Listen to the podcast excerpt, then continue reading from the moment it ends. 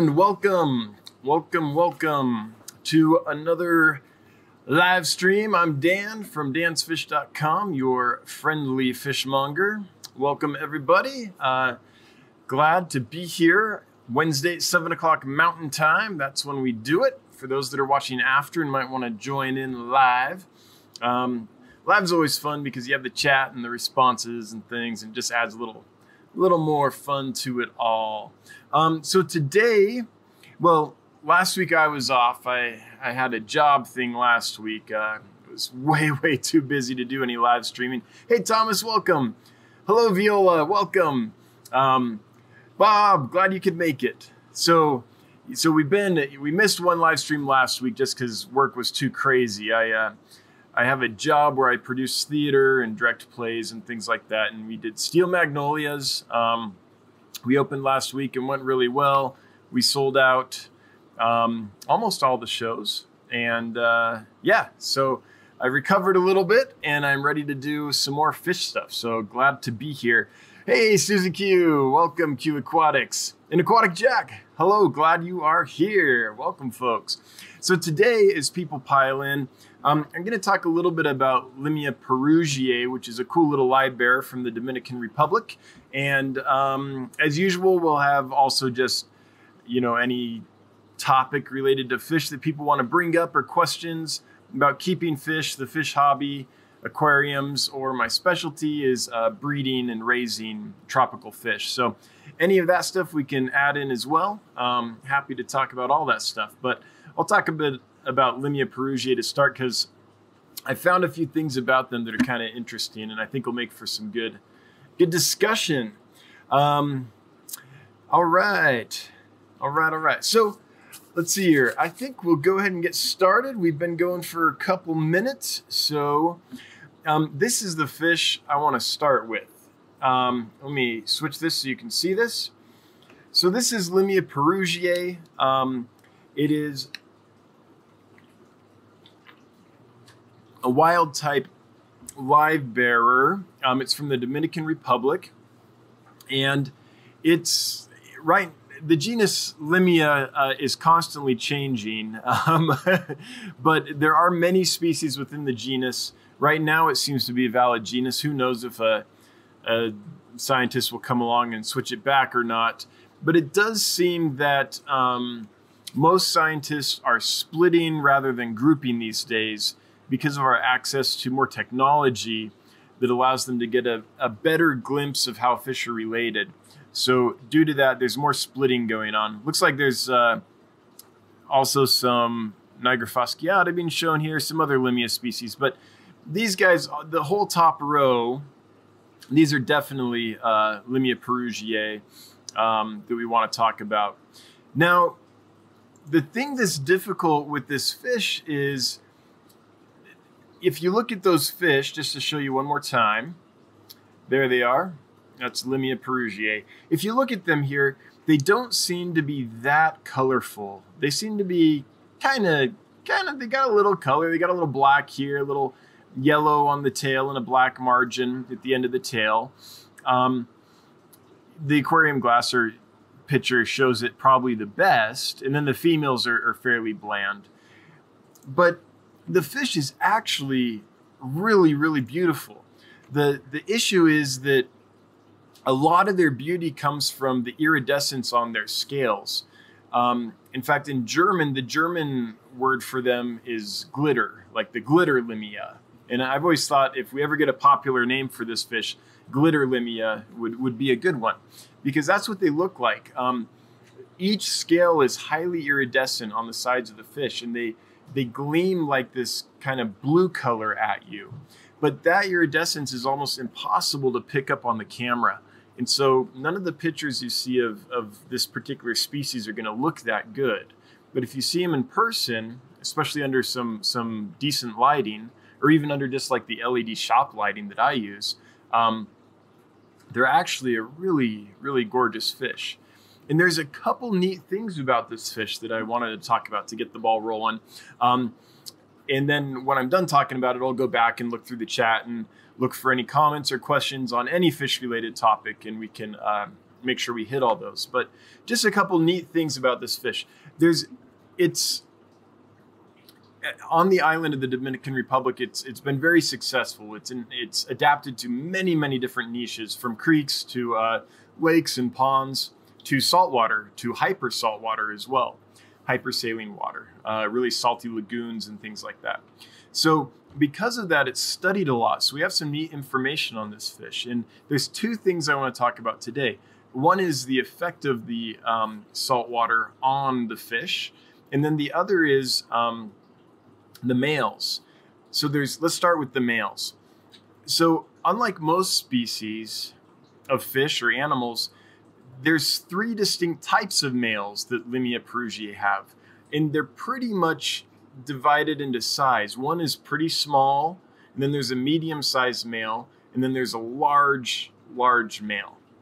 And it's actually not just a factor of how much food they get and things like that. It's actually genetic. So based on how the genes are inherited, a male will be a small male. They call it like a, a sneaker male because they when they spawn they kind of sneak in real quick and spawn. Um, a medium-sized male or a large male, and it's gene determinant. Um, so it's not just a factor of environment. And within one population, depending on which genes are active in that fish, in one population, you'll have all three of those males. And the interesting thing is, there's been studies done on them about why this is. And in when they do studies in captivity, it's a little skewed because you don't have the full population. Usually, you're talking about groups of five males and six or seven females, so smaller groups than you'd find in nature. But what they've found is that um, in captivity, um, oh, hang on, let me make sure I get this straight. Yeah, in captivity, in the small groups, I I might have this backwards, but I don't think I do. In the small groups, the large male is responsible for almost all the fertilization. And that makes sense, right? This large dominant male um, would do that. And the strategy of the small little males is to just kind of lay in wait and hide. And then if they get a chance, they'll dart in real quick and fertilize the female. But in captivity, the large male has almost all the offspring. But what's interesting is that in wild populations, it's the medium sized males that father almost all the offspring, which seems strange. It, it would seem that, that a large male would uh, be more successful at outcompeting a medium sized male. But what it looks like is happening is the large males are so concerned about their dominance and so busy defending that dominance against other males that they don't have time to go and spawn with the females. So the medium sized males have the success in the wild. And the medium sized males carry the genes to pass on um, a next generation, which is either small, medium, or large males. Whereas the small males can only create small males and the large males can only create large males. Um, I believe that's right if I read that scientific study correctly. Sometimes uh, some of the terminology escapes me, but I think that's my understanding. But I thought that that was super interesting. I don't know of another fish where um, I do know of like in cichlids and things, you'll get sneaker males or subdominant males that'll. Um, but the difference is that when the dominant male dies or is removed, those fish will become dominant. Whereas in the um, Limia, perugiae, it's genetic. So um, it's, it's not a it's not just an environmental impact or a social impact. It's hardwired in the genes. So anyway, I thought that was really interesting. And then the other interesting thing I found about this fish, and for those of you just joining, let me show you this fish. Uh, we're talking about Limia perugiae, a super gorgeous wild type live bear from the Dominican Republic. This is it. Um, but one that from pictures and videos never looks that good because of their beauty comes from an iridescence which is super hard to catch on film and in pictures. So we're talking about this fish. Um, and the other interesting thing I found out about this fish recently was some studies that have been done comparing um, Limia perugiae, and there is no common name again, I'm rooting for glitter limia because of the iridescence, but um, that in the so here's what happens. They they're very adaptable. But when they adapt to hypersaline conditions there's so much energy that they have to use to keep their um, osmoregulation up so they keep the salt content um, manageable within their bodies that and that takes so much energy that a couple things happen to the fish. Number one they don't get as big um, so they stay smaller. But the head is bigger in comparison to the body on the hypersaline populations than the freshwater populations. And they've done an analysis on this and found that they have eight times the number of proteins in the gills as freshwater species for osmotic regulation. That makes sense because they're fighting the salt water, trying to keep their their body the right balance um, when it comes to sodium. And so the the face though on the hypersaline, the head on the hypersaline populations is large because they have to fit so many more of those proteins on the cells in the gills to be able to successfully uh, keep the osmoregulation in check or in balance. And so there's so much energy that that takes that they can't grow as fast and they can't grow as big. And also the secondary sex characteristics are diminished. So there's so they can adapt to hypersaline and there's at least two populations, I think three, that live naturally in hypersaline uh, situations in the Dominican Republic. But it does affect their morphol. It affects their phenotypes. So um, I thought that was really interesting too. So those are two cool things I learned about this this fish this week. Um, the three kinds of males, and that it's genetic, not social, and not environmental pressure that makes that. And then the environmental of the hypersaline environments and how that affects the phenotype of the fish. So, anyway, that's my geeking out for the day on that fish. Um, I'm going to go back up to chat now, see what I missed. And if you have any questions about uh, the fish hobby, um, building a fish room, aquatic systems, uh, breeding fish, raising fish, keeping fish, you know, please feel free to ask or comment. Um, I'm happy to talk about any of that stuff. And there's a great group of people that join us too that um, can chime in and hopefully give you a good uh, a good solution to your problem or some information to think about uh, regarding your comment or your question. So, all right, Tilapia. Hey, Tilapia, I'm glad you made it. Haven't seen you in a while. Glad you're here, man. Welcome, welcome. Dank. um, Dank's asking how the show go for you last week. So he's referring to a play that I directed called Steel Magnolias. Um, if you don't know that show, ask your wife or girlfriend. They probably do.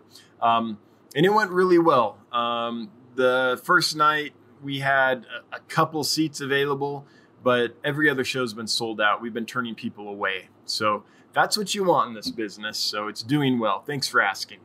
Um, Candy, welcome. Rebel, hey, Rebel Reefer, I'm glad you're here. Um, Viola, so with the correct light, they would look beautiful. Yeah, and Viola, it's not even the Delimia perugiae need um, a great light. I just have LED shop lights on them. The better light, the better they would look, of course. But it's that the camera, um, whether it's pictures or video, just doesn't pick up the iridescence very well. So I've never seen a picture or video of, of them which which compares to how beautiful they really are in life. You know, a lot of fish look better in the picture than they do in real life, but this is the opposite.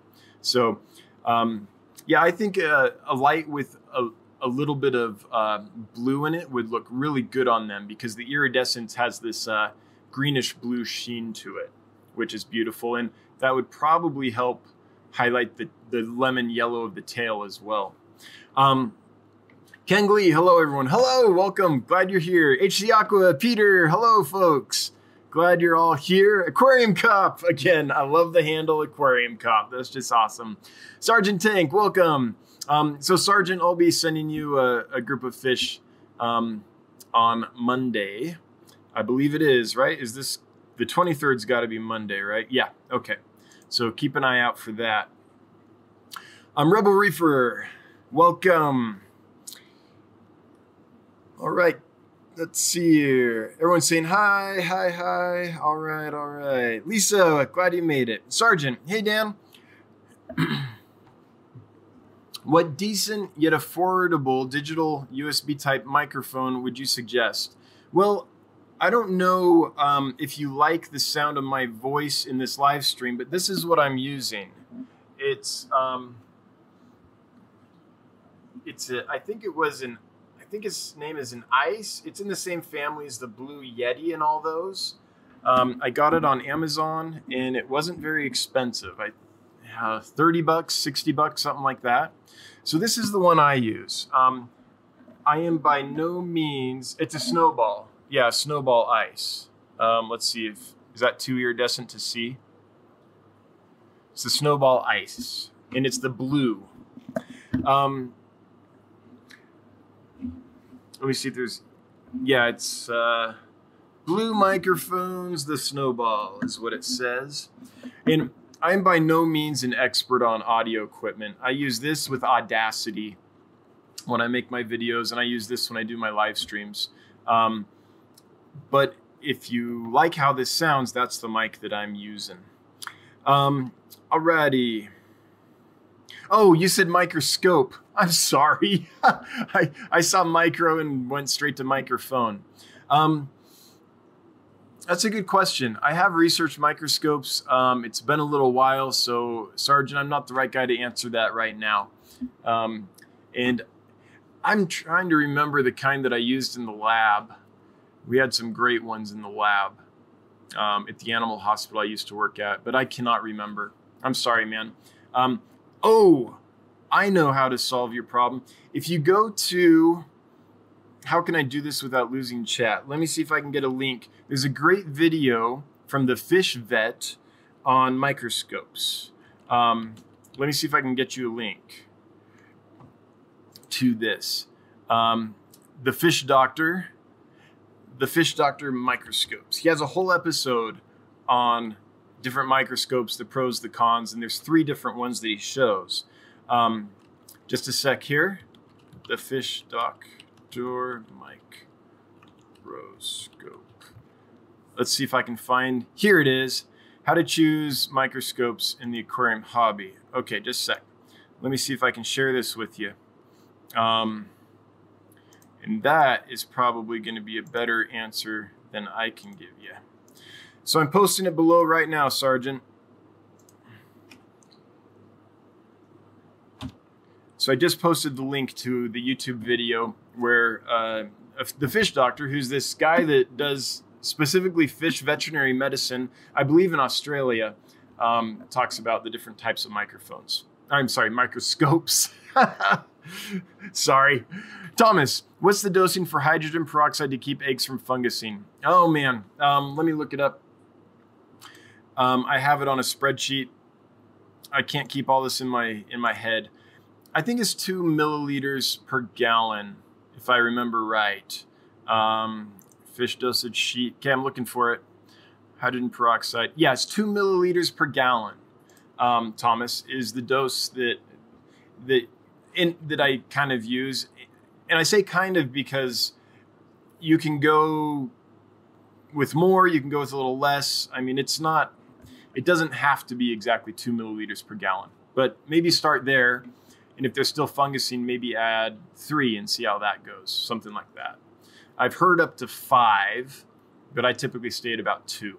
Um, Stephen, welcome. Candy, Dan, we'll be going through your neck of the woods, hoping to meet up for a black worm culture. Yeah, Candy, that sounds great. Um, Tuesday ish.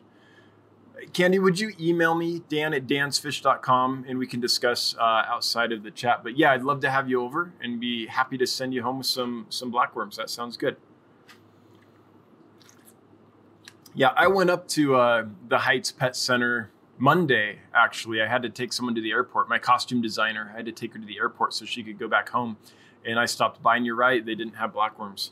Sergeant, Yes, thank you, Dan, for supporting the American Livebearer Association. Yeah, of course. I'm, I'm happy to support clubs like that. Um, if if anyone needs fish or whatever for a club as long as I can verify that it's a real club and that the fish are actually going there, then I'm I'm happy to share. Absolutely, I can't tell you how much I've got out of um, fish clubs and associations over the years. I've just got so much out of them that I don't have any problem giving back. I'm happy to do it. Yes, everyone's laughing at me because I did a whole thing on a microphone when I meant to when it was asking about a microscope. Yep. That's, I do that all the time. I don't finish. I don't read the whole comment. I just read enough to where I'm like, oh, and then my brain goes, and yeah, I think I'd be better at that, but I'm not. Tilapia, you worked for a vet. Yeah, so tilapia. Um, I worked for an awesome animal hospital.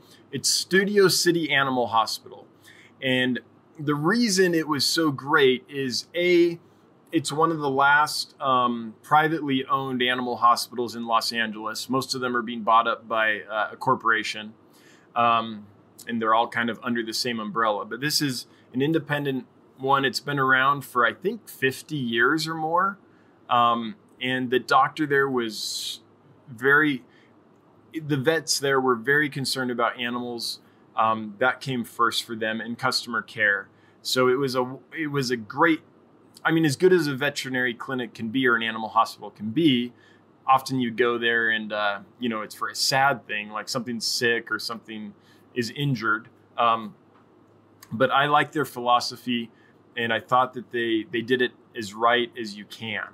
Um, but the other reason it was great is we treated all kinds of animals. We did a lot of cats and dogs, but we also um, there were all kinds of movie studios and universities and private zoos and um, things like that. And we got to take care of all those animals. So we got to see exotic birds. Australian cranes were a cool bird we would see. We would do monkeys. We would do um, reptiles, all kinds of neat stuff. And that's how I paid for uh, my undergrad degree is by working at the animal hospital, Studio City Animal Hospital. If anyone lives within reach, uh, close to Ventura Boulevard, down in Studio City, and needs a vet, uh, I I've worked um, at a couple animal hospitals, and I've been to many, and I, I would highly recommend Studio City Animal Hospital. They're awesome. Um, all right. Jenny Lee. Hey, welcome back, Jenny. Um, all right. Yeah. So, Sergeant, hope that link is helpful. Alex, how do you like keeping the Daisy's rice fish or Oryzias woworae? I am considering getting them. What are your thoughts on them? Um, they are so easy and peaceful and um, wonderful. I love them. They if you take the best traits of a rainbow fish and a killifish and combine them together, you have a rice fish. So they're active like a rainbow fish, but they aren't super fast. So they don't disturb um, other fish as much as rainbow fish can. They um, have kind of the deportment of a killie and they're easy to, to spawn like a killifish. They have a neat spawning behavior. The, the female kind of carries the eggs on her um, on her pelvic fins, and it's it's pretty neat. They cluster there like a cluster of grapes until they gradually get brushed off on plants or synthetic spawning mops and things like that. And they're beautiful. I think they. One thing to be aware of is sometimes the pictures make them seem prettier than they are. Um, they have a beautiful blue iridescence on them. It looks kind of like they're chrome plated in this blue on the males when they're fired up. And then they have these orange to red uh, margins on the um, upper and lower dorsal rays. I'm sorry, caudal fin rays, tail fin rays. And um, they're a really beautiful fish in a more subtle way, but peaceful, super hardy, easy to keep, easy to breed. Um, I I like them a lot. Anyone else keeping uh, Daisy's rice fish uh, or the Woworae? Um, feel free to chime in. Let, let Alex know what your experience is. But in my experience, they've been absolutely delightful, kind of wonderful. Um, Thomas Perkins, thank you. I'm having trouble with ram eggs. Oh, yeah. Almost everyone does. So know that. um, and Thomas, if you haven't yet, check out Aquarium Co-op's videos with Dean. Um, you probably already have, but if you don't know about him, he has a few videos with Dean, and Dean breeds a lot of rams and kind of goes through his system. Something that might help too with that is um, if you're artificially incubating those eggs, is some a little bit of water flow over them to keep the oxygen content high in their area. Because uh, in nature, the, the parents would fan fresh water over them constantly, so they have a lot of oxygen. So that that's something else to think about. Candy, I will email you. Great. I look forward to meeting you in person, Candy. I hope that works out. Um, Q Aquatics, what air system do you use? So I use a linear piston pump from Jehmco. Um, and it's, uh, I forget the exact one, but they're all pretty much the same. It's just how powerful they are. Um, I'd have to look up the exact one I got. Actually, I might be able to do that really quick. I already have my Google Sheets open for my med sheet. So let me see here if I can look at that and find it quickly. Then I'll tell you the exact uh, the exact one. Let's see here. If I wrote it on this list. Yeah, so this one does uh, 120, I think, liters per minute. Or is that liters per hour? I'm not quite sure. But it's the uh, linear piston pump, the, the 120 is the one that I use. And it works well. It does the entire room, and I have a little left over to add more if I needed to. It's quiet. It's it's a beautiful machine. Um, just make sure when you do it that you put it on a loop. So it goes into a PV set that looks like you know goes all the way around and then feeds into the tanks. If you just go on one pipe then you'll have a lot more pressure at the beginning of the pipe than the end of the pipe. But if you put it on a loop, it'll equalize the pressure for you. So keep that in mind. Tilapia, me too. I did for 10 years, then was a pharmaceutical rep. Yeah, I kind of miss the animal hospital days. Um, you meet a lot of cool people and a lot of really cool animals. Yep. Alex, thanks, Dan. I think the Daisy's rice fish look really cool. I've done my research on them, but not a lot of people keep them. Yeah, uh, they're awesome. Go for it. Sergeant, yes, Dan, I've done a whole video on breeding them. I saw that video. Yeah. Daisy's blue rice fish, Oryzias woworae, one of my favorite nano species. Yep. So, Alex, check out Sergeant Tank's video on them. Um, I remember that video, or series of videos. Was it one or a series? I remember the thumbnail. That's what I remember.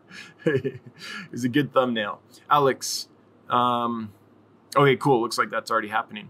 Bob, saw that video. Jeremy, great information. Yep. Peter, what setup do you personally use for hatching brine shrimp? Okay, hang on two seconds and I'll go get it so you can see it. So talk among yourselves. I'll be back. It's it's just down this row. So I'm gonna commit a sin here and leave. Just for a second.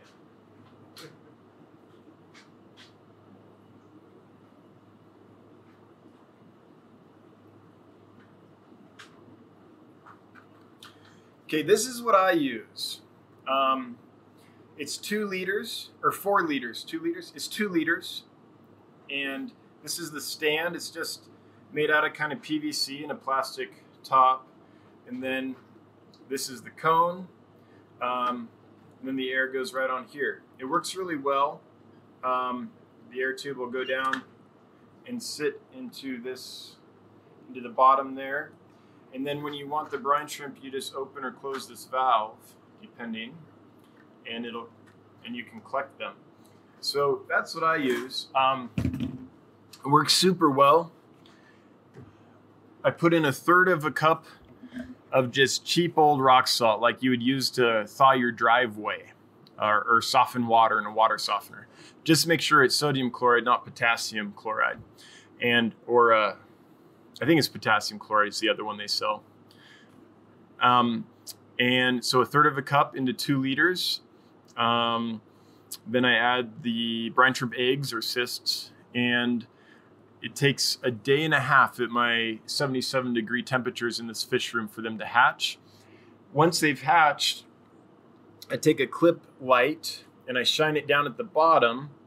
Um, all the brine shrimp congregates at the bottom all the eggshells float up to the top. And then I open this valve well, I take out the air tube so it's not in the way. Open this valve, and all the uh, oops, where's the camera?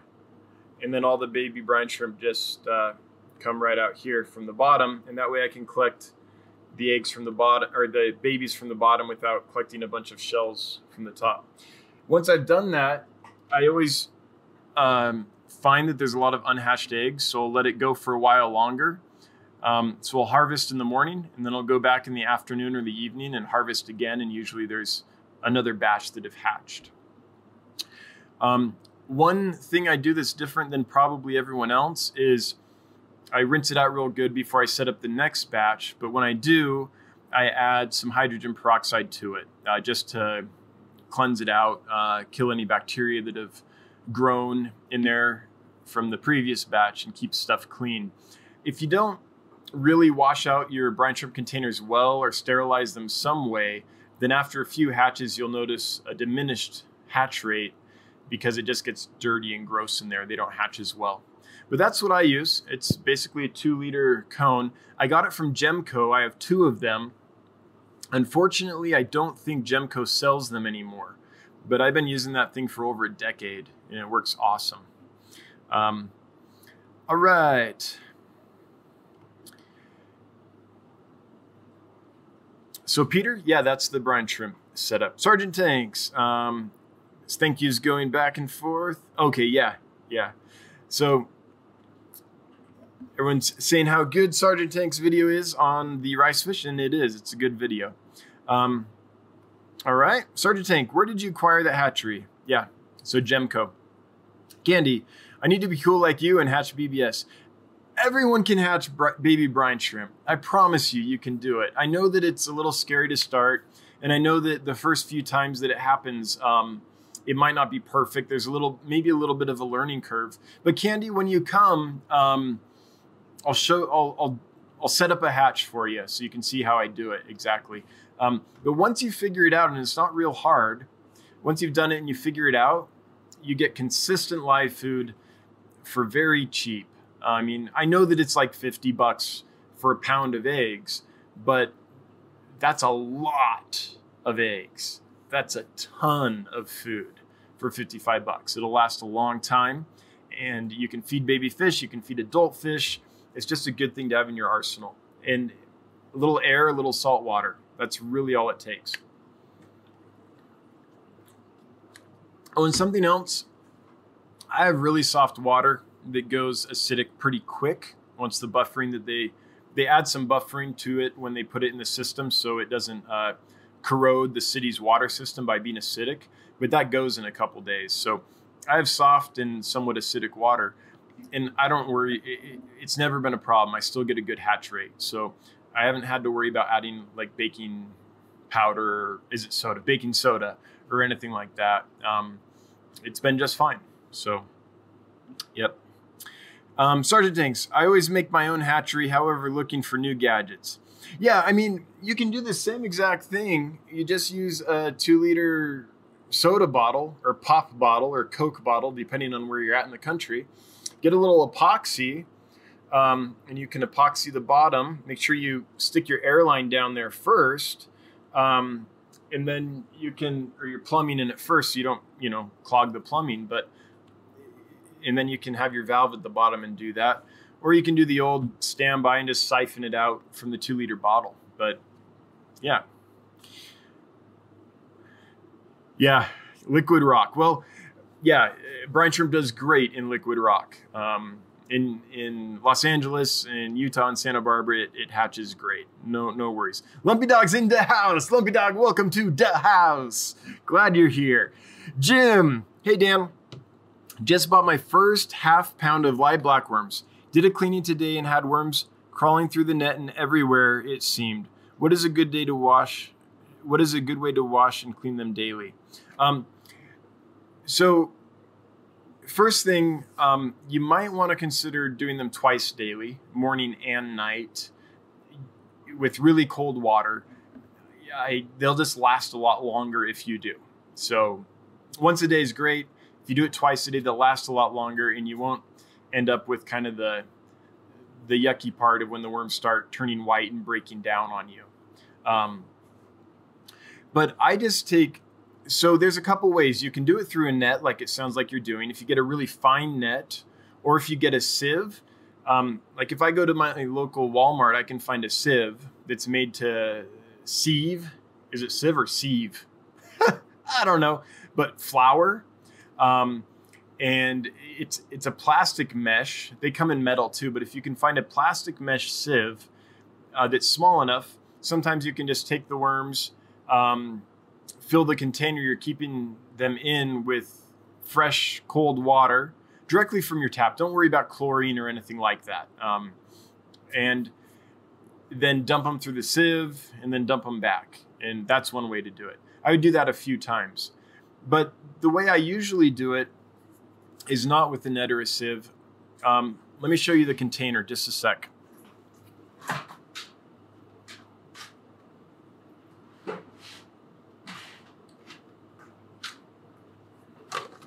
So these are what I use. Um, oh, where's the camera? There it is. So this is just a small little like plastic storage container, little sterilite plastic shoebox. You can get them at Walmart for 98 cents, Home Depot for $1.20 locally. Um, and so I will put enough in here to cover about half the bottom. Um, and then, because you don't want to crowd them too much. And then what I do is twice a day, I go to the tap directly from the tap. Again, I don't dechlorinate the water. Anything I've never noticed in doing this for over 25 years in many different locations. Um, I've never had that be a problem. The chlorine in tap water. So I will fill this container up with cold water, let the worm settle, and then I'll pour it off. And then I'll do it again and pour it off and I do that three or four times until the each until the water pours off crystal clear.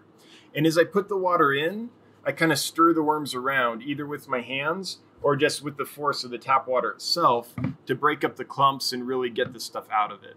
Um, and that's really all I do. And I've got really good at the last one of just pouring into the sink, pouring without a net or anything, and then getting all the water out and not the worms. The worms sink pretty well. That's that's the good thing.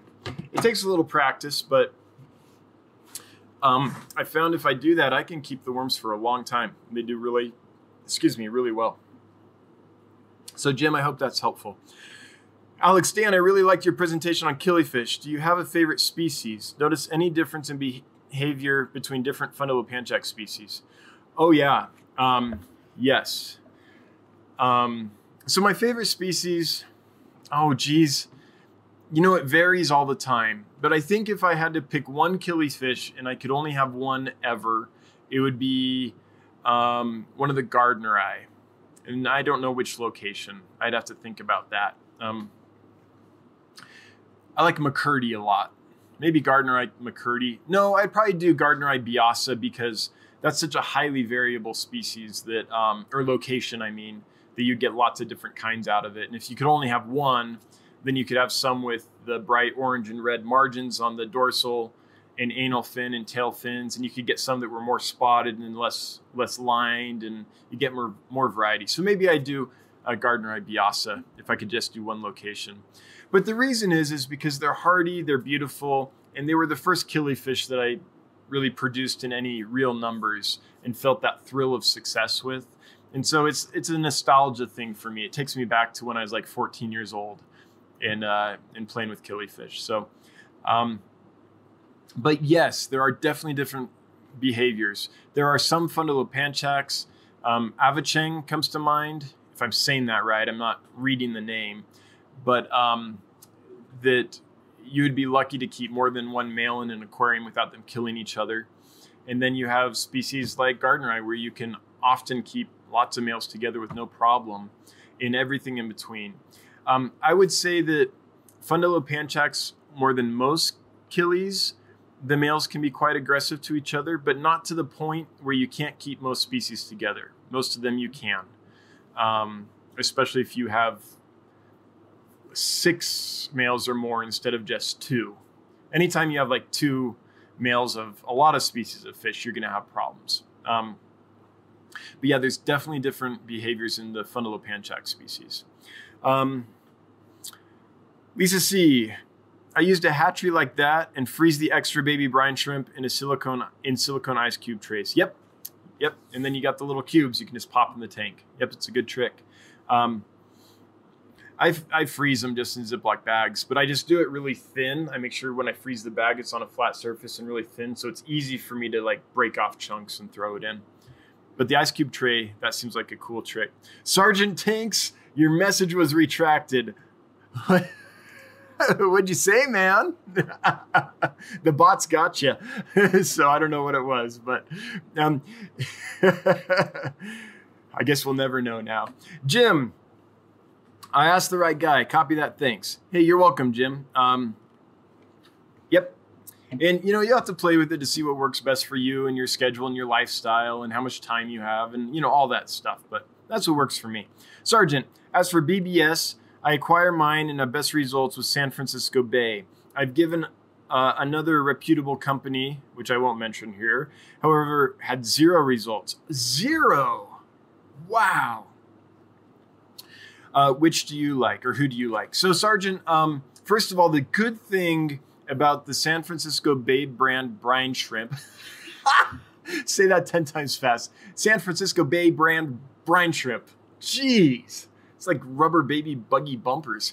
Um, is that they're smaller than like the Great Salt Lake brine shrimp or some of the some of the brine shrimp you can get out of Russia or China. Um, and so, because they're smaller, you can use them on smaller fry, which is great. So, that's why I like them.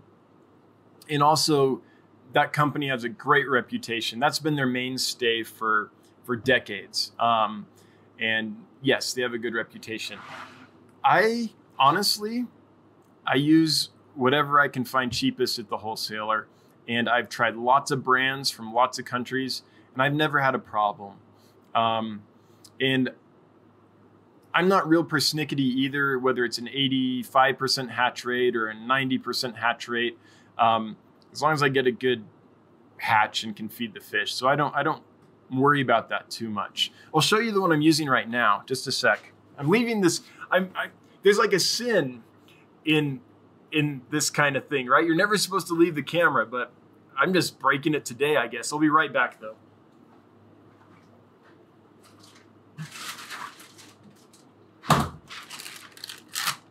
All right, so let me show you what I'm using right now. It's these. Let me get them out of the bag. So this is what I'm using right now. Um, 82% hatch rate. Um, and I've never, you know, counted the cysts and then the resulting, I don't know exactly what the hatch rate is, but it's good. I get a good hatch rate with these. Um, I keep them in the freezer, keep them sealed up. I have had this container for a few years at least, and is still hatching as well as when I first opened it. Um, let's see. It, I think I can show you. Let's see if it'll focus well enough so you can see where I got them. Um, it's the website is mvpaquatics.com is where I got those from. Well, I actually got these from a wholesaler, but it looks like that's where the public can get them. Um, MVPAquatics.com. So there, that's the that's the brand I'm using right now. It's kind of a no brand. Um, I haven't tried Brine Shrimp Direct. Um, I don't know if that's the company that you're referring to, and you don't have to tell me. But so I have not tried Brine Shrimp Direct yet. So, but I've tried lots of them and had a good hatch each time. Um, Rich Andy, hello, hello, Rich. Glad you're here. Um, thanks. Oh, you're welcome, Sergeant. Yeah, but but folks, if Sergeant's right, I think if if you if it's important to you to have a super high hatch rate, then San Francisco Bay brine shrimp is has been doing that for decades. They might be a little pricier, but they have a good hatch rate and they have a smaller hatch size, which is very useful. Alex, cool. Thanks, Dan. I've been into killies and rice fish recently. Um, as you can tell, wanted to go with Gardneri, but considering Emiadii and Sporzenbergi, Sporenbergi, sorry, there's no S there, instead two, Didn't know about Biasa Gardneri. Yeah. Um, They're all good though. All the Gardneri are awesome. Um, in fact, there's a there's a great JAKA Journal of the American Killifish Association that came out several years ago, dedicated just to Gardneri, and showed the different collection points and all the different varieties. They're fairly similar. Um, there's kind of a group where you have the yellow and red margins on the. Well, let's show. Hang on, let's show. Just a second.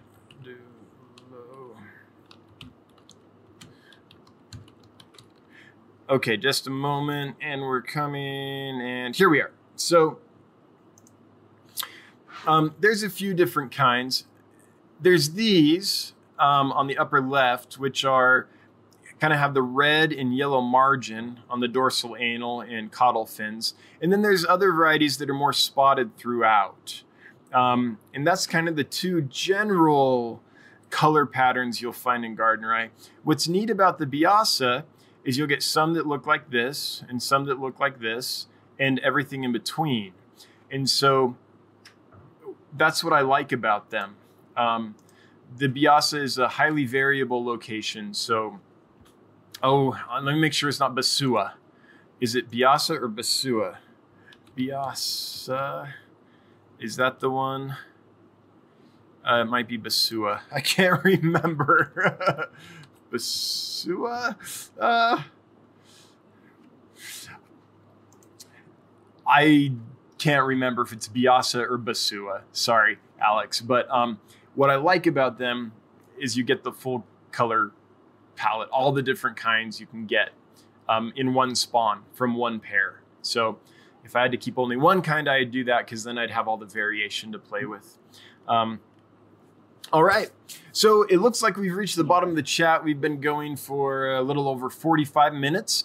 So this is the point in the chat where I say if you have a comment or a question or anything you uh, really want to say, um, this is the time to do it because in a few minutes here we'll be shutting it down unless unless folks unless we get into like a you know a discussion or something.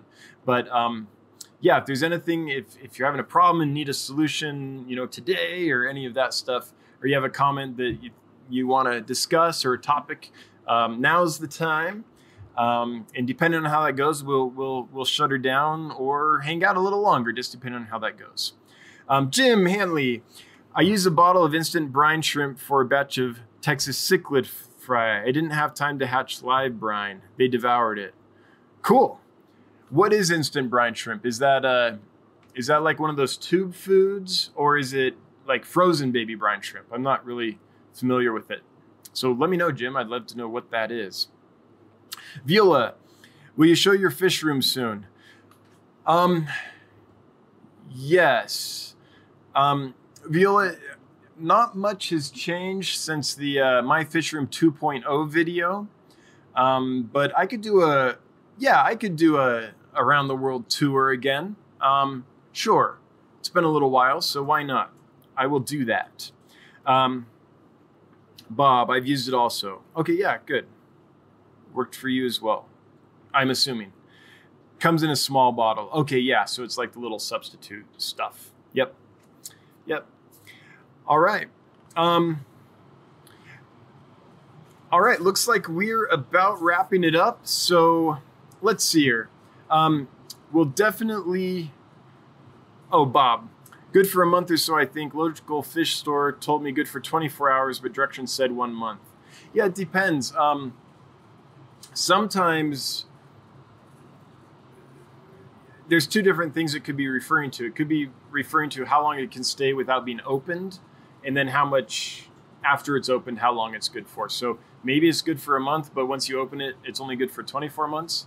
Like my wife and I have this argument sometimes where there'll be something that is that one of us wants to throw away and the other one will be like it's not expired yet. It doesn't expire till april. And it's like yeah but we opened it. Like a can of beans will last for years but once you open it it probably doesn't last for years. So it might be one of those things. Um, alex favorite type of worm to feed fish grindal versus micro versus banana i'm gonna have to go with uh, micro worms or banana worms honestly they're, they're kind of the same um, the difference is that micro worms are longer and thinner, and banana worms are shorter but stockier. Or maybe I have that backwards. One is longer and thinner, one shorter but a little girthier. Um, I haven't noticed a whole lot of difference. I keep both microworms and banana worms. Um, and I haven't noticed any fry that can eat one but not the other. That's the theory, though. Um, but I would keep microworms and banana worms. And the reason is, or banana worms, either one, they're kind of the same to me.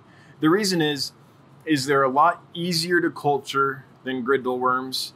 Um, they they go forever and they have a high yield, and you can feed fry with them. And I think the difficulty for a fish breeder like me is always the fry food, the first foods you you give the babies. Once they're a little bigger, they can eat all kinds of stuff. But uh, for me, microworms and uh, and or banana worms would be it. The other thing is, even though they're tiny, a lot of fish will eat them. Um, all kinds of smallish fish will eat them. From pseudomugil rainbows, as adults will eat them. Rice fish will eat them. Um, all kinds of catfish will eat them. Corydoras will eat them once they're on the bottom, their little their little feelers will feel them and they'll suck them right up. Um, they're great for like Corydoras habrosus, Corydoras pygmaeus, the, the little pygmy type cories. Um, so if I could do one or the other, it would be those. They're super easy to do. They last forever. The cultures don't get mites. That's something I hate about the grindal um, worm cultures is they get infested with mites. And I haven't yet found a culture that isn't doesn't have mites in it. Like eventually, every culture I've ever had gets just so infested with mites, I have to get rid of it. Um, so yeah, that's that's my answer. Alex for fry and adults. I, I think I answered that. Um, I use microworms for fry and for a lot of adults. You know, once once fish get to a certain size, the some larger species and stuff aren't interested, but a lot are. A lot of the small tropicals are. Bob Clater, after open, refrigerate. Yeah, for sure. Uh, we're talking about the uh, baby brine shrimp substitute. Yep. Thomas Perkins, girthier? yes, Thomas, girthier. Um, I'm not going to comment on that, but if you wonder what that means, just just Google it. You'll you'll you'll get some information. I promise. Thomas, my geophagus eat microworms. Yeah, any of those bottom sifting type species. Um, that's what they're doing, right? They're going through, sifting the sand and sucking out all these tiny little critters from it. So yeah, geophagus suck them right up. Girthier. So yep. oh, you're welcome, Alex. Jane, hi Dan, just got home, saw you were on. Or Jane, I'm sorry, Janet. Uh, thanks, Janet Wittenberg. Glad you are here. Um, Candy, thank you, Dan. See you next week. I'll email you. Yeah, I'm looking forward to to seeing you. You'll. Uh, Emil me. I, I see. Um, Lumpy Dog, thanks for the half of live stream I caught. You're welcome. Well, thanks everyone for being here. Um, that's about it for tonight. I'll be doing it again next Wednesday. And I did start on a video of Limia perugiae. I thought I would get it done today, but I, I didn't. Um, I ran into, uh, I had to do some work stuff a little later than I thought. So, um, but I should be able to get that out, you know, pretty soon, tomorrow, maybe the next day. Um, so we'll have some more species profiles coming out. Um, now that the play is launched and things, that frees up uh, some of my time so I can do some more things besides the live stream. So keep an eye out for that. And um, yeah, everyone have a great night. Until next time, and have a wonderful evening.